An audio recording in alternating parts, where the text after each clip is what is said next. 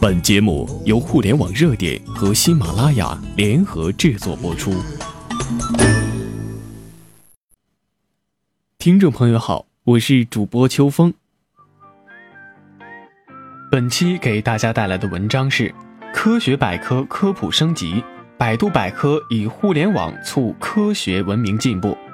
一提到学习科学文化，大部分人脑海中浮现出的场景大概是头悬梁、锥刺股。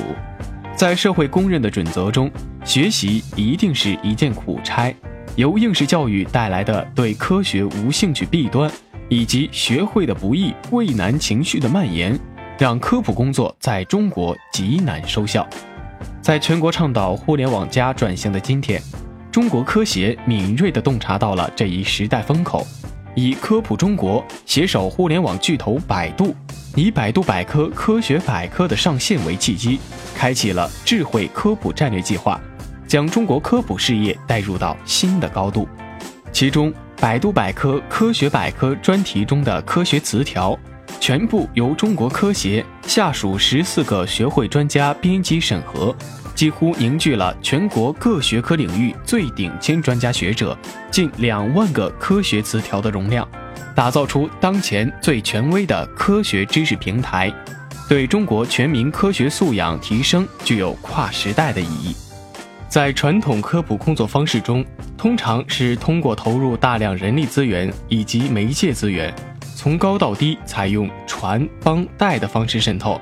其在传播原理上具有单向高压的特征，投入大，但效果并不理想。因为对于普通人来说，虽然传统科普工作名为公益，却有着鲜明的灌输式的特征，这对于因为受教育程度不同而处于不同科学阶级的人来说是难以理解和接受的。而互联网从诞生的那一刻起，就表明世界是平的。人们在互联网上抛却了现实生活中的地域、身份、性别、年龄等的阻碍，一切信息的交流自然发生，知识也会润物细无声地在网友间传递。早前，在一场有关在线教育的业界论坛上，曾有人提出过一个发人深思的问题：有了互联网，我们还要在线教育做什么？的确，人们在互联网上获取信息的本身，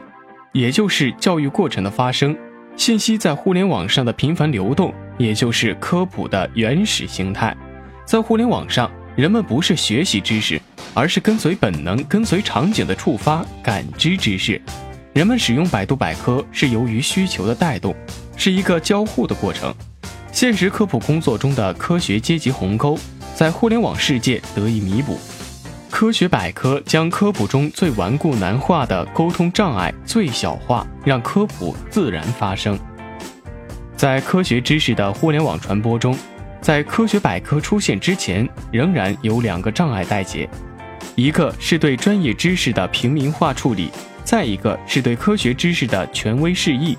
前者如果处理不好，则会出现误导大众、疑惑后人的事件；而后者如果处理不好，就会导致。曲高和寡的现象，而通过与中国科协合作，十四个学会专家集聚智慧，百度百科、科学百科让这两个问题得以完美解决。为了让网友能够更好地理解百科词条中的科学性知识，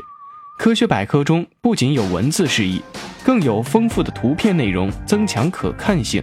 科普视频让知识更立体呈现，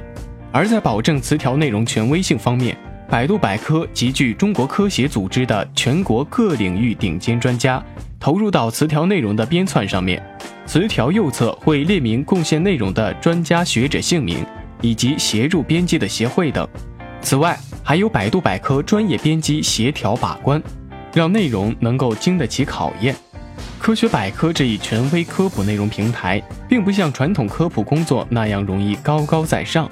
在百度百科这一互联网平台的连接下，将打造出一条连接人和专家、人和知识、人与人之间的最短路径，将知识降维传播，让科学高效直达。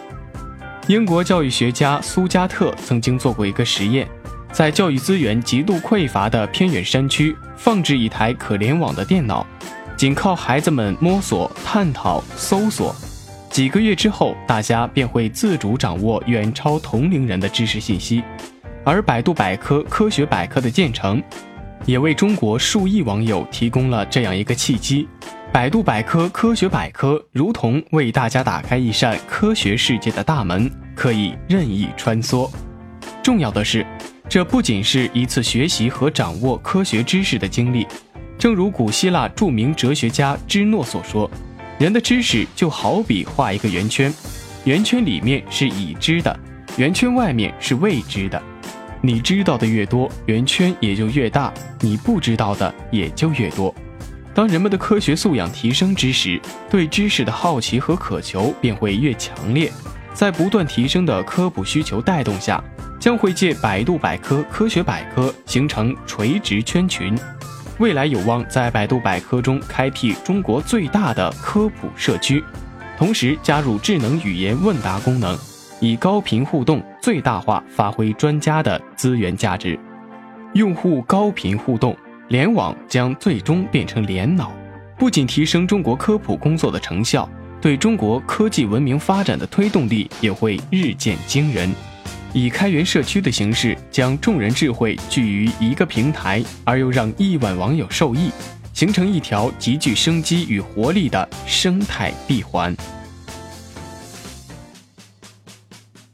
本期的互联网热点到这里就结束了，我们下期再见。